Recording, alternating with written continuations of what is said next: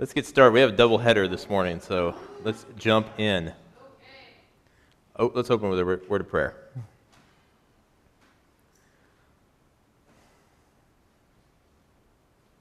Lord God, it seems forever since we last gathered in your house. It is good to be back again. We pray for your blessing upon our, our instruction and learning, upon our worship, upon our fellowship today. And we commit our time to you. Ask that you would be, come and be present with us. In Jesus' name, amen. All right, we're going to be talking about two people today. Um, we're going to start with a man, a young man named Albert Coburg. Albert was born on the 26th of August in 1819, and he was born in Coburg, Germany. As you might guess, he was, uh, he was, a no, he was born into a noble family in Germany. He was the son of Ernest, the Duke of Saxe, uh, Saxe Coburg Saalfeld, and his first wife, Louise. One of uh, Albert's ancestors, was, one, he had a very famous ancestor named Frederick the Wise, the Elector of Saxony. Does that name ring a bell for anyone? Who was he?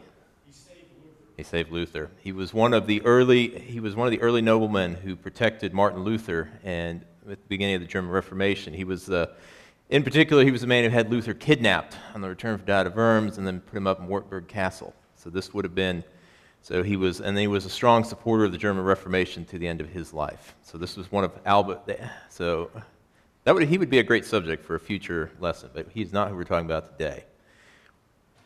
Albert's parents uh, were both wildly immoral and dissolute, and they ultimately divorced.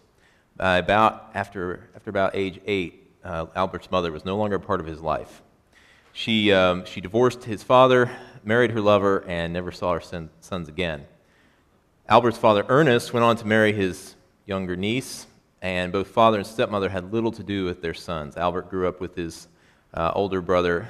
His older brother was also named Ernest. This a hunger for a father defined Albert's young life. He struggled, he, he desired his father's uh, approval, his atten- even just he would have settled for his attention for a long time, but he never got it. His father was too busy with hunting, with throwing parties, with court intrigues, uh, and to have anything to do with his son. But he found surrogate fathers in, uh, in relations, particularly King Leopold of Belgium, the tiny nation of Belgium and his advisor, Baron Christian Stockmar. Uh, these men took the young Albert under their wing and began to mold, mold and shape his future because they had a purpose in mind. They guided his, uh, they guided his, they got his early education very, very closely. Albert studied art, he studied music, science, technology. Uh, it, his, young edu- his education was, was broad, it was diverse, it was extremely practical. Uh, it contrasted with the education of many in the English nobility at the time, who would have been focused on literature, the classics, and politics almost exclusively. Uh, that it was not unlike the uh, it was not unlike the southern landowners uh, here, here, in America at the time, who viewed that who viewed anything smelling of trade or industry as beneath them. It was very true in England as well.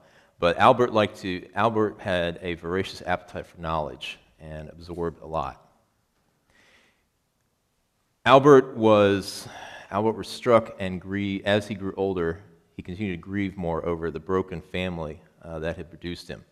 His, his teachers, um, uh, his mentors, looked, uh, looked to his character very, very closely. They, um, in particular, they helped him to develop sexual purity, which was very, very rare in, European, in any European nobility at the time. Well, indeed, any time. Um, but they had a very, they had, they were trying to guide Albert for a purpose, and they had, and they had a wife of very high character in mind for him, and they wanted him to be prepared.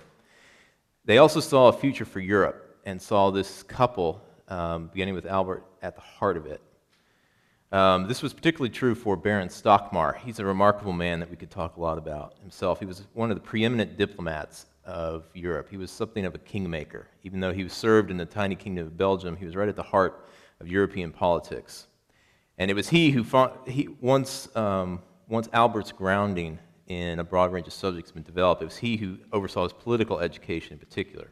Because he was being prepared, because um, they had an eye on the greatest nation of Europe at the time. They had an eye for Albert to ascend to the throne of England uh, in, in due time.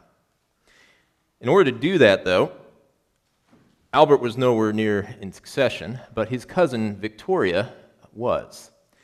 Princess Alexandra Victoria of Kent was born on the 24th of May, 1819, so same year as, as her cousin Albert Coburg.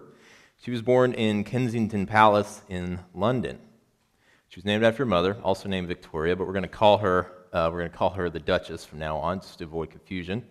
The Duchess of Kent. They were both. Uh, they were also of the House of Saxe-Coburg-Saalfeld, um, and Victoria never even knew her father, who died when she was very, very young. The Duchess. Let's just say the Duchess also had plans for her daughter, and it was not for her daughter to succeed; it was for her daughter to be under her thumb. Um, she was heavily. The Duchess was extremely influenced by a nobleman named Sir John Conroy. And between the two of them, they wanted England for themselves. Um, their daughter, uh, the Duchess's daughter, um, preceded her in the line of ascent, accession to the throne. Um, so she determined that she would turn, she, would, she determined that she would pull out Victoria's spine and make her pliable and compliant for the rest of her life. Uh, Victoria was required to sleep in her mother's room all the way up until the moment she became queen, as in fact. Uh, she kept a uh, Victoria kept a diary faithfully her entire life, and the Duchess read it every single day, monitoring every aspect of her life. Um, together with Sir John, the Duchess strove to manipulate, make Victoria completely dependent on the two of them. They went so far as um, Victoria was extremely sick uh, in her early teens, and, and, they used this opportunity to try to pressure her to appoint John Conroy as her se- private secretary to declare uh, her mother to be her regent uh, until, until well into her majority. And, um, and through all of it, Princess Victoria didn't, didn't budge an inch. Uh, they, historians have come to call this oppressive upbringing the Kensington system, in reference to uh, their home, and it completely failed. Instead of becoming timid and subservient, Victoria emerged resilient, resourceful, and determined. They, um, her the plan backfired, and it ended up producing one of the first capable monarchs that the British Empire had seen in a while. Um, Victoria's predecessor was William IV. Uh, William IV was one of the son, was the third son, I believe, of George III of American Revolution fame, and of the House of Hanover. And he, uh, much like Albert's father, was more interested in court intrigue and sleeping around and hunting and eating too much. Uh, the, the, the Hanoverian appetite at the table was notorious. Even Victoria herself had to struggle with it later. It wasn't, it, God's hand is evident already in this, though. It was very unusual. As bad, as rough as life with the Duchess was, it was very unusual for Victoria to have it at all. Ordinarily, she would have been uh, declared a ward of the king uh, as, a, you know, as an heir presumptive and would have been under his care and would have been growing up in the dissolute court life of William IV. Instead, she was very much isolated with her mother and Sir John Conroy, which was very hard for Victoria, but turned out to be very important for the world history. She managed to avoid that, and one of the few benefits, and she got two benefits out of the, uh, well, she got multiple benefits after the difficult upbringing with her mother. She learned strength of character. Uh, she, was, uh, she was pure, just like her future husband Albert would be. And, um, and then from Sir John, Sir John, who was particularly manipulative, she learned, she learned to have a unique regard for the British people, which we're going to touch on again here in a minute. Her true mother was her governess, uh, Baroness Louise Lehzen.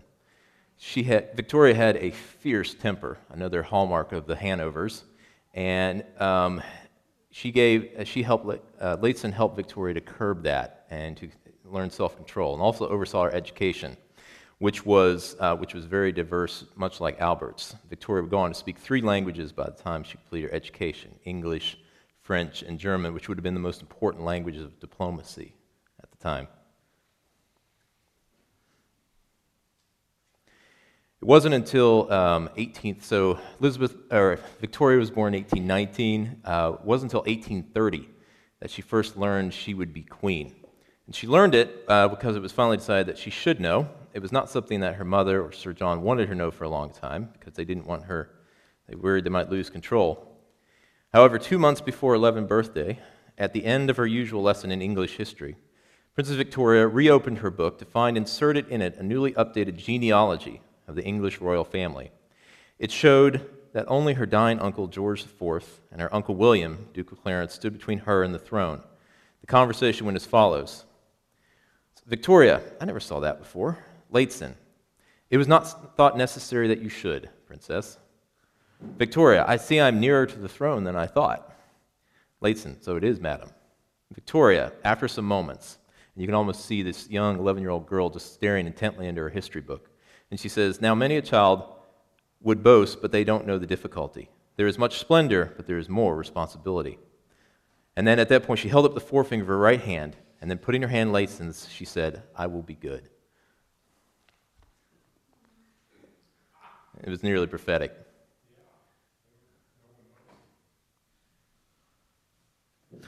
On so seven years after that, after that, after learning she would be queen, she became queen, and she ascended the British throne on 20, June twentieth, eighteen thirty-seven. She was only eighteen.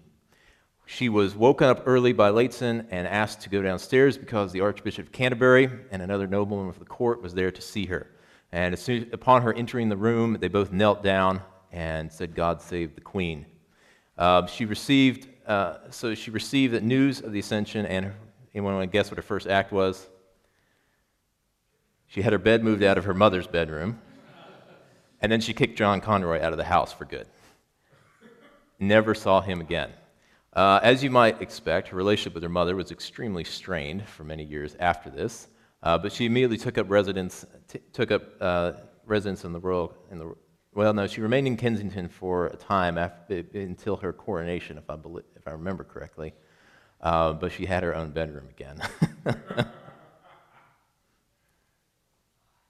there's, a, uh, there's a story told that during her coronation week, uh, during the week, uh, you know, before, during all the festivities and pageantry that went around that went along with crowning a new British monarch in Westminster Abbey. She attended a performance of Handel's Messiah. And of course, as everyone, as everyone should know, there, it ends with the famous Hallelujah chorus, one, deservedly one of the most famous pieces of music in British history. And, and, tradition dictated then, as now, that everyone would stand for the Hallelujah chorus, except for uh, royal etiquette demanded that the Queen would remain sitting. Um, so the 18 year old queen, she was trying to be good, she was trying to do her role. She sat trembling and in tears and remained in her seat until the choir came to the famous refrain.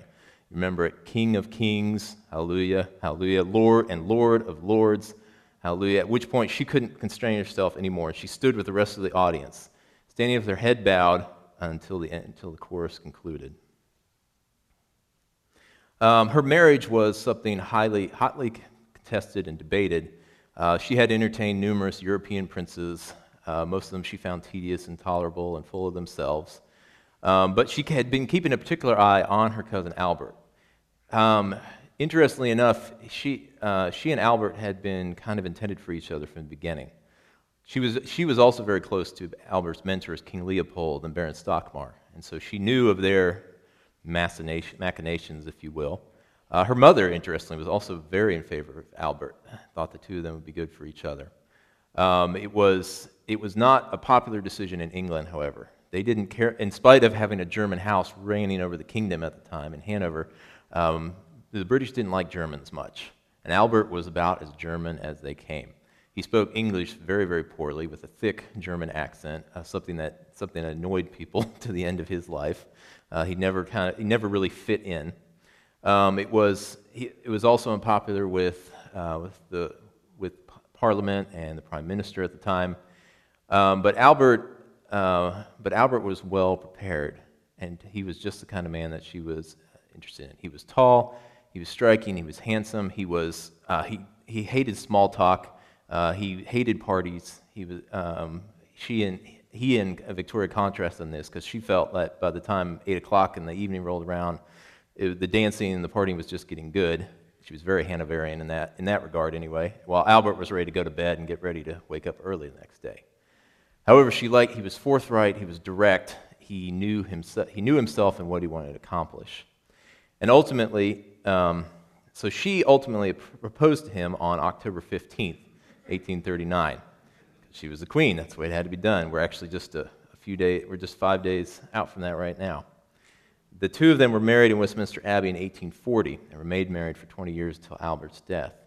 Leading up to their wedding, uh, Victoria struggled a lot with her conscience. As a matter of fact, she was almost physically ill, trying to wrestle with the fact, um, trying to wrestle with, well, a particular portion of Scripture, actually. Um, let me read from Ephesians chapter 5. I'm going to back up to verse 15 because I think um, there's several things here that, that speak to Victoria and Albert's life.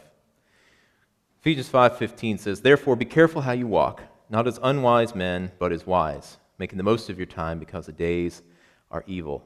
So then do not be foolish, but understand what the will of the Lord is. And do not get drunk with wine, for that is dissipation, but be filled with the Spirit, speaking to one another in psalms and hymns and spiritual songs, singing and making melody with your heart to the Lord, always giving thanks for all things in the name of our Lord Jesus Christ, to God, even the Father, and be subject to one another in the fear of Christ. Wives, be subject to your own husbands as to the Lord. For the husband is the head of the wife, as Christ also is the head of the church, he himself being the Savior of the body. But as the church is subject to Christ, so also the wives ought to be to their husbands in everything. Husbands, love your wives, just as Christ also loved the church and gave himself up for her so that he might sanctify her, having cleansed her by the washing of, the water, of water with the word, that he might present to himself the church in all her glory, having no spot or wrinkle or any such thing, that she would be holy and blameless. So husbands ought to also to love their own wives as their own bodies. He who loves his own wife loves himself. For no one ever hated his own flesh, but nourishes and cherishes it, just as Christ also does the church, because we are members of his body. For this reason, a man shall leave his father and mother and shall be joined to his wife, and the two shall become one flesh. This mystery is great, but I am speaking with reference to Christ and the church. Nevertheless, each individual among you also is to love his own wife, even as himself, and the wife must see to it that she respects her husband. So it was particularly those pass- passages around verse 22 about wives and their subjection to their husbands. The, uh, the Church of England's marriage liturgy at this time would have been very similar to our own here, uh, the recommended liturgy from Evangels BCO, and it would have included a line about that Victoria, in Victoria's vows that she should obey, love, honor, and obey her husband, um, in keeping with Ephesians 5. And yet she wrestled because she, a year earlier, taken a vow to obey no one, but to rule over the, the British kingdom, the, the kingdom of England. And so she wrestled long and hard on how to, uh, how to fulfill these two. Where her conscience landed before that, I'm not sure, but this tension between her two, you know, what she viewed as conflicting responsibilities would come to define her life and Albert's, particularly for, particularly for the first 10 years or so of their marriage. Um, the thing that was clear from the beginning of their marriage, though, uh, the first thing to say is that Victoria and Albert absolutely adored each other uh, throughout the marriage. And that, that, like many other things in their lives, that was very unusual. Marriages were purely political at the time. You were concerned about getting an heir, you were concerned about making alliances uh, throughout, strengthening your position in Europe. And that was very different for Victoria and Albert. They, um, unlike many, unlike many, anyone with any, any uh, uh, any level of nobility at the time, they actually slept in the same bedroom every night, and they made a point to make sure that wherever they were, uh, they would be back together. So, however busy, how many, however much paperwork Victoria had during the day, she would come to bed at night. Albert, no matter how far he would travel, he would, he would stay up late and get himself back home so they could be together. And there were many reasons for this, but the, one of the biggest ones just being it, they were under scrutiny they were in the spotlight all day, and this was the only time of the day they actually had for just the two of them. And they came to value that very, very much, particularly Victoria, who'd been oppressed and, and manipulated and pressured, you know, all growing, all through the years growing up. She'd had to grow up very, very fast. And then, of course, as queen, that just, the manipulation, the pressure, it just continued. And so for the two of them, and so the two of them began to find a refuge and harmony, marriage bed, uh, where they could just be themselves and be and just be together away from other things. They also they had nine children, um, also unusual. Victoria hated pregnancy, but she loved the things that led to pregnancy. She and Albert both. We'll just put it that way. And which, you know, what's that? so they had a lot of sex, uh, and they enjoyed it. And again, it's, it sounds so mundane. It's you know, it sounds laughable. We, la- we laugh now, um, but British monarchs didn't typically love sleeping with their own spouses, and the two, the two of them did. And again, found a relief and a joy in each other. Um, they loved, Victoria and Albert both loved children. Uh, it was just really hard having them. However, all nine of their children survived into adulthood, another unusual thing for the time, even for, even for royalty.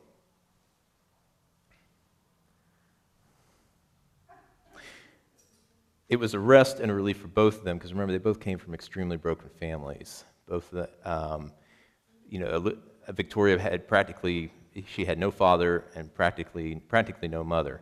Uh, Albert had neither.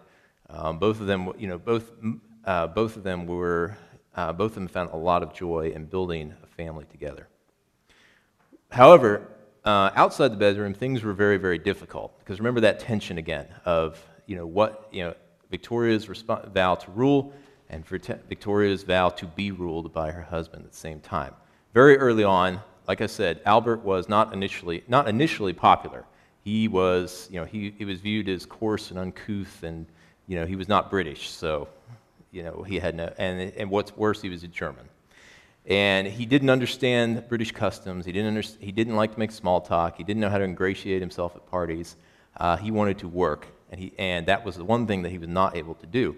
Uh, he was not, so unlike, so it was a hotly debated point, but by the time that uh, Victoria came around, it was decided that, we would, that uh, consorts to the British Queen would not automatically become kings.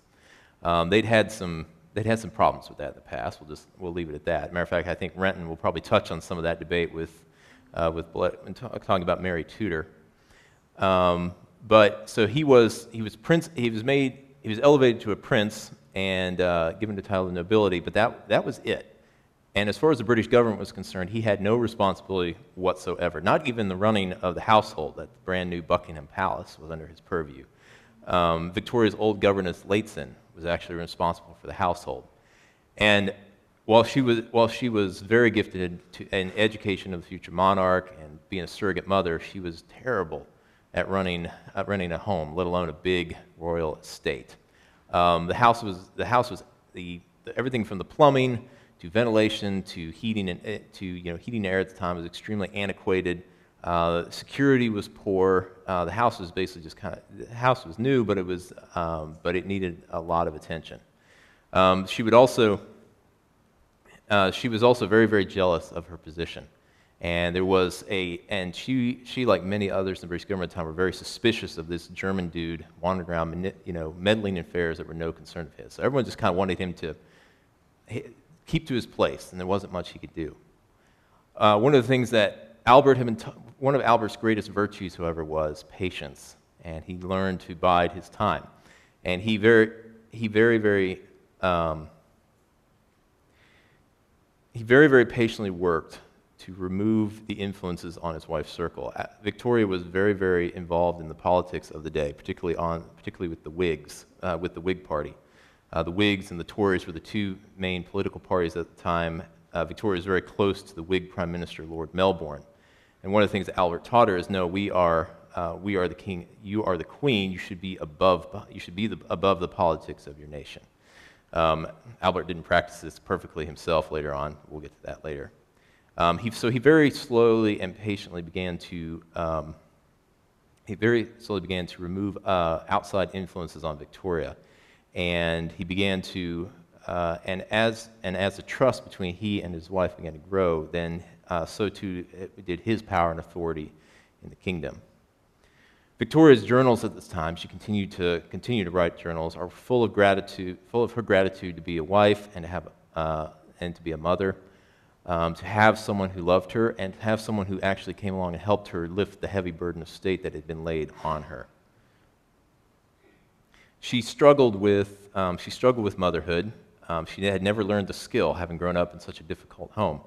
Um, and she and Albert, you know, she and Albert fought a lot over how, you know, the, be- the best way to rear their children.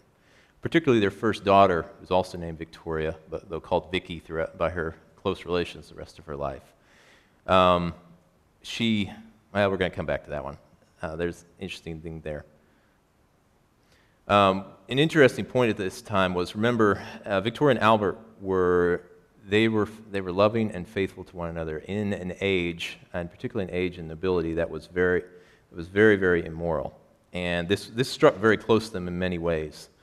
Albert's older brother Ernst was uh, was looking to marry as well, um, but the man was frankly an embarrassment every time he came uh, he came into England. He was, he was a womanizer. He was, uh, he was riddled with disease because of his unhealthy, because of his immoral habits. And in 1841, so just a few years after Albert's own marriage, he would write to Ernst from Windsor Castle uh, and say, I am deeply distressed and grieved by the news of your severe illness. I have to infer that it is a new outbreak of the same disease which you had here uh, at the time of Albert's wedding. If I should be wrong, I should thank God, but I think I'd be right. But should I be right, I must advise you as a loving brother to give up all ideas of marriage for the next two years, and to work earnestly for the restoration and consolidation of your health. To marry would be as immoral as dangerous for you.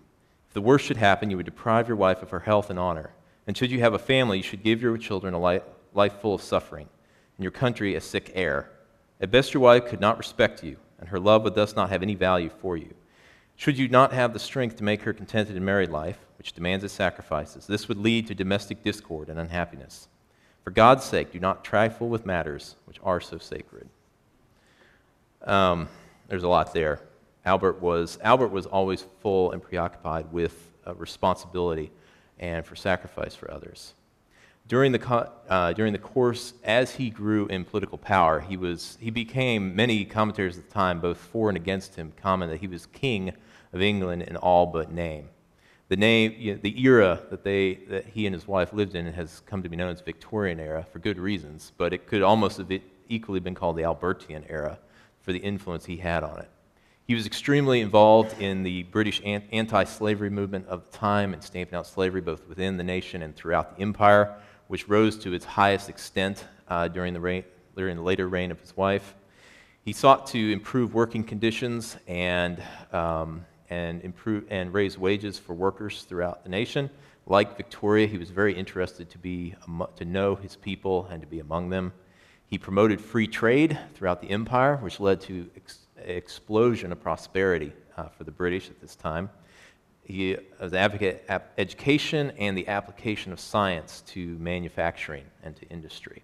So all of that study and education that he'd done, uh, he got to bring it. He got to bring it to bear. He was uh, heavily involved in the he was heavily involved in the um, in the plan in the planning and organization of the Great Exhibition that happened during uh, his his reign with Victoria, when the whole world brought their brought examples of their cultures and their industries into Britain and kicked it off in a kicked it off in a uh, in the uh, Crystal the Crystal Palace, yeah. Um, so, was, and this was all during a time when kings and queens were falling from power all throughout Europe, um, particularly around eight, from the late 1840s, 1850s. There were revolutions throughout Europe. I mean, even our own war between the states was happening happened during the Victorian era in the 1860s. Um, there were a few. There were a few up. There were a few demonstrations in London. Uh, Victoria and Albert were actually shot at twice. Uh, Victoria never no matter what happened, Victoria never wanted a covered carriage. She always wanted to be seen uh, whenever she went out. Um, so, in, in two cases, um, lone gunmen tried to take a shot at the Queen. Um, tried to take a shot at the Queen, but she never changed that. For all that, though, the two of them basically rode out the storm, and England, and so that by the end of that, England was in a position to, um, to grow, grow and extend her empire even further. And a lot of this was to Albert Albert's credit, and on, but unfortunately, on the 14th of December, 1861, uh, he passed away. The cause of death, um, in, uh, Albert's health conditions are interesting to consider. The symptoms and the description and description by himself and by doctors of his painful symptoms indicate that he died from typhoid fever, like other members of the family and like many others. However, um, Victoria had actually had typhoid as a girl and survived. So when, uh, so when it looked like that's what Albert had, she presumed he would be very poorly and then recover. Um, so we suspect Albert probably had some comorbidities with this um, that, led, that led to him, uh, led to his immune system being able to fight off the fever. Um, historians and doctors today have speculated that uh, kidney failure, stomach cancer, or possibly even Crohn's disease may have contributed to his death. Um, following his death, the New York Times, of all things, wrote about him saying Prince Albert was a Christian and a gentleman as well as a prince, and was more illustrious by his virtues than by his position. For 21 years, he was in the eye of the English nation in every respect. He sustained himself as few men in his situation have ever done. We can give but the dry record of his life. And so he left Victoria. So 21 years doesn't sound too bad, but it was actually just a small, really just a small portion of Victoria's life. She would go on to rule by herself for another 40, uh, nearly 40 years. She had a hard time doing that. Um, she fell into deep, deep mourning when her beloved husband passed. Um, she wore black to the end of her, for the rest of her life. Um, she had his room in Windsor and later Buckingham Palace uh, restored and kept exactly as it had been. And she made an idol of her dead husband for several years until finally, what, until finally what he would have said to her came to her mind, and she realized she, she still had responsibilities to her people, to the nation, to the growing empire uh, to reign again, which she did. Um, it's, and uh, there's, it's difficult to read. So I'm, I've been, so for the first time, I have to not, I'm not going to recommend the book that I was, that I was working through on this. Uh, this is a book called We Two by historian Gillian Gill. She's an excellent historian and she's a total feminist. So she did not understand, she did not understand this, the power and the comfort that their happy marriage uh, gave to the two of them. She continually, try, she like many historians, tries to, um, tries to see resentment in Victoria at her husband's, at her husband's growing influence and his abilities, and tried to show that he, uh, that he crowded her out of the throne during his time. Um, there is no indication of this in Victoria's writings. She, uh, it, was, it, was, it was a partnership, and what's more, it was a marriage.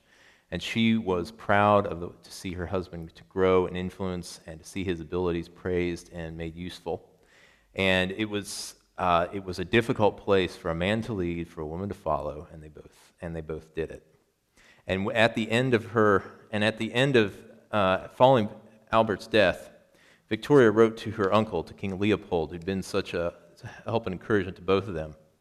And she wrote to him and said, I am also anxious to repeat one thing. And that one is my firm resolve, my irrevocable decision regarding his, that his wishes, his plans, above everything, his views about everything are to be my law, and no human power will make me swerve from what he decided. I am also determined that no one person, may he be, be ever so good and ever so devoted among my servants, is to lead or guide or dictate to me. And she was, and she stuck to that for the rest of her life, reigning as she thought the two of them would have done uh, had, he, had the Lord left him with her.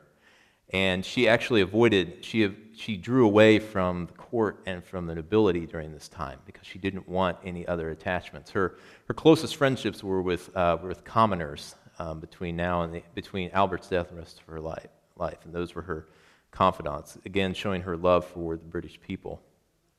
Um, Billy Graham actually wrote about her, uh, a, a, a portion from her biography, and tells this heartwarming story. She, she was visiting the slums of London and she visited the home of an elderly lady. And after visiting for a few minutes, she rose to leave and asked, Is there anything I can do for you? Uh, speaking to her humble, or, uh, her humble subject. And the woman said, Yes, ma'am, your majesty, you can meet me in heaven. And the queen turned to her and said softly, Yes, I'll be there, but only because of the blood that was shed on the cross for you and for me. And uh, so it, she showed where her, you know, her ultimate faith and hope was. And just and it was in the same places for any of us. I had one other passage I was going to read here.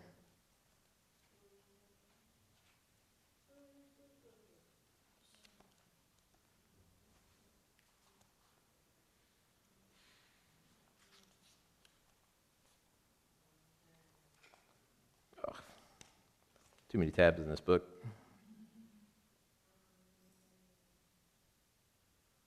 Let's see, any questions or any comments from anybody uh, before I wrap up here? Yes, thank you. I was. So Vicky was the was Victoria and Albert's eldest daughter, and um, they they wanted to do for her much like what their mentors had done for them, and raise her for position of prominence. And they actually had an eye And as, as Albert had come from Germany to England, they actually had an eye to send, uh, to send a princess back to Germany. They were, so remember the time frame. We're looking at, we're, we're in the mid 1800s, mid to late 1800s right now. Germany, throughout her history, had been a, had been a decentralized collection of uh, sovereign states. Uh, not unlike the United States, but without the united part. They were very much not. Yeah, just like America, just completely unlike America. Uh, they were beginning, they were, there was a movement towards unification. Uh, unification happened. Uh, I'm, being very, I'm oversimplifying it's a very complicated period of politics here. Uh, but generally speaking, there was a period of, of unification and coming together among the German states that was happening at this time.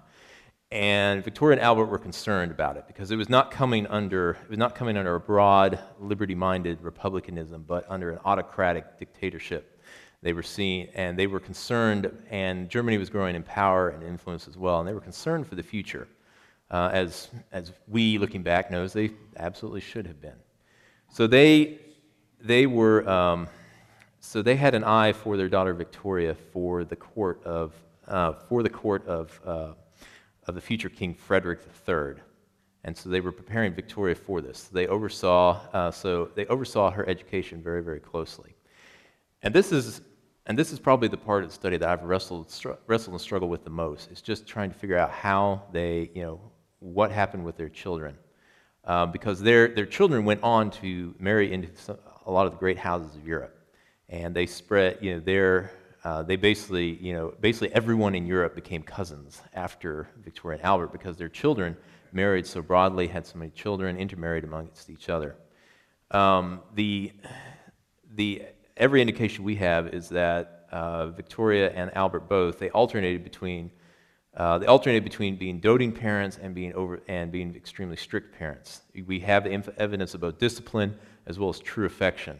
And what seems very, very clear is that particularly their that their mother and particularly their, you know, their strong-willed father loom large in the lives of all their children afterwards. Um, one, so, so uh, Vicky with her, Vicky with her, you know, her, her sense of constitutional liberty from the, from the Britain, uh, married Frederick III in Germany. Uh, they both worked to try to, um, to try to affect the course that the nation was taking at the time. Unfortunately, as, uh, just as Albert, her father, was resented in England, she was resented in Germany for being too British. And Frederick was ultimately turned out to be of poor health and died, and died soon after his ascension. At that point, their son became king of Germany, and, well, and actually emperor of the German Empire at the time. And his name was Wilhelm II, which should be, which a name should be sound ominous and familiar. Wilhelm is an interesting man to study because he, he struggled with an inferiority complex with his, grand, with his grandfather, thinking of his grandfather Albert and thinking of his country of England. He wanted Germany to be, to rise in power, to face, uh, to be like England. Um, and part of it, and a lot of it is that um, a lot of Victoria and Albert's children kind of collapsed under the high standards that their parents set. Uh, Albert, in particular, was a perfectionist. He demanded he demanded perfection and excellence of himself, and he expected his children to do, it, do the same. And they struggled to meet his standards, and he grew exasperated when they wouldn't. And some of that came through to his daughter. Um, Wilhelm was born. Wilhelm had a very complicated pregnancy and difficult delivery. He actually was deprived of oxygen for a significant period of time, which many historians have begun to wonder if that led to a that led to some mental illness that he struggled with later. But he definitely had an inferiority complex. He had his, one of his arms was shorter than the other. He had a birth defect that his parents labored to try to correct the rest of his lives. And his mother ended up resenting him for it, for this defect. And so a lot of the care and love that had been poured into her, she withheld from her son, who would later go on to have a prominent place in Europe. Um, at the end of it, and this was also the time when Otto von Bismarck had, uh, had risen as the premier of Germany at the time. And he was very much in the camp of making Germany a military power in the nations at this time.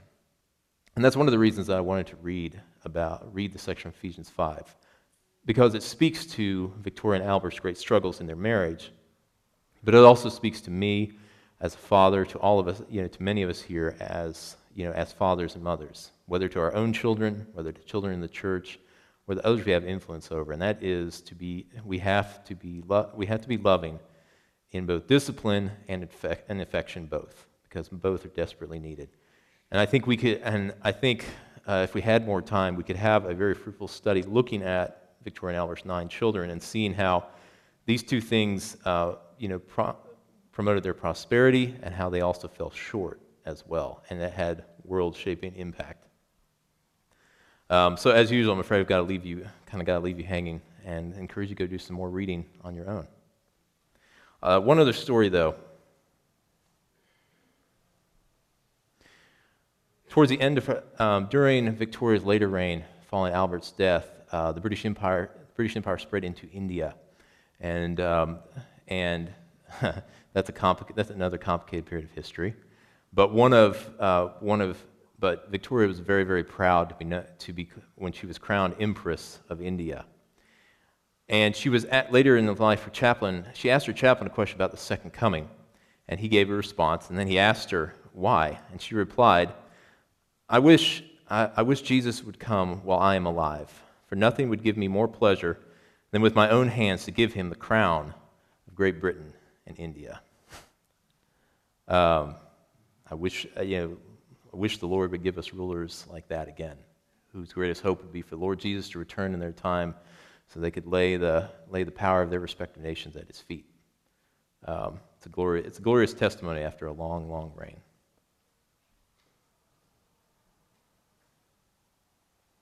Any other questions? Yeah, Bob. This may be incidental, but I'm not sure it does, is, um, they had nine children. Mm-hmm. Um, that's a number of children. How rapidly did they, in ten years, twenty years? is it Pretty. Well, I mean, they only had 20 years, so there's your upper limit. Uh, but no, it was within about uh, 10 to 12, 10 to 11 years, I think. It was pretty quick. My, my point in getting at the question is, she was not only Queen of England, she was pregnant. Yeah, Probably more than a lot. the time easily. Yep, she was. So it's, a- it's a, done. how about, you know, they talk about super moms? She's also short, right? She's like five one. She was. Well, I, I liked what I read once. She, uh, there, her, her supporters said she was 5'1". Her detractors would say she was under, you know, she was just, just south of five feet. So, yeah, somewhere in that neighborhood. Yep.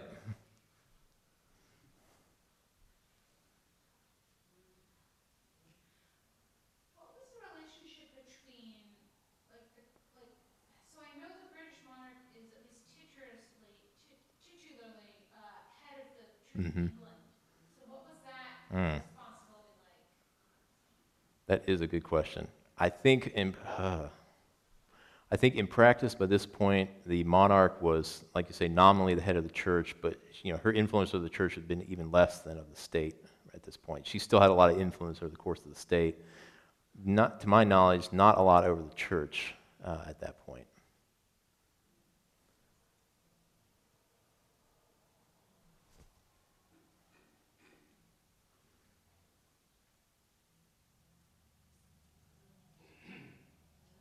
Hmm? Oh, hey, babe. yes. Um, I think it's also interesting to note that she was the carrier of hemophilia, and which inherited to several of her children and then to their children, and that also led to many of the downfalls of other nations because of producing weak heirs. Yeah. So then she was hey, the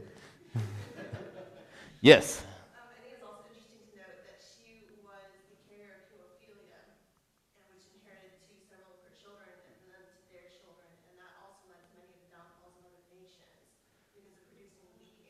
of.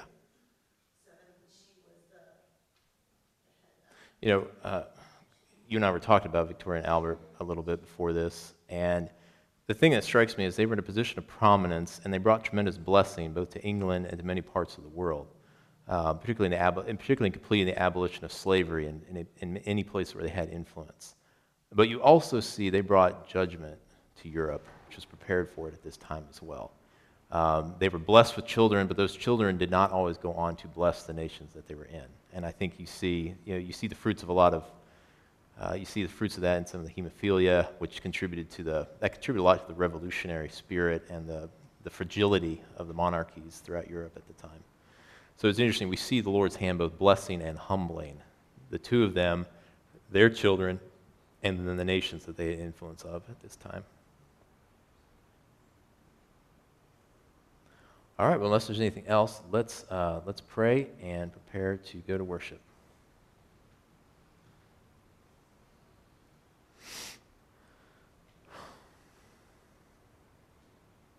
Lord God, we thank you for your servants, uh, for Queen Victoria, uh, for King Albert. We thank you for we thank you for their faithfulness and for their fidelity to each other and to the responsibilities you gave them. Lord God, we tremble as we see their sins, their failings, Lord, particularly in their exasperation and their uh, and the the high stand and for their exasperation with their children uh, and, and even with each other on occasion. Lord God, we pray that you would pray, Lord, you would teach us through this. Pray that you would give us their sense of duty and responsibility and concern for others. And pray at the same time you would keep us mindful and humble before you and under your hand of correction. Lord, surround us with those who will encourage us uh, when we're downcast and discouraged, will rebuke us when we sin. Lord, let us be those, let us be those men and women. Let us seek out that, the company of your people, I pray. Heavenly Father, uh, grant, Lord, grant us, uh, grant, grant us rulers like Queen Victoria uh, again, who will desire, will desire to do all they do for your glory and for the reign of the King of Kings and the Lord of Lords. Uh, to, Lord, to whose rule we gladly submit this morning. And make this prayer in Jesus' name. Amen.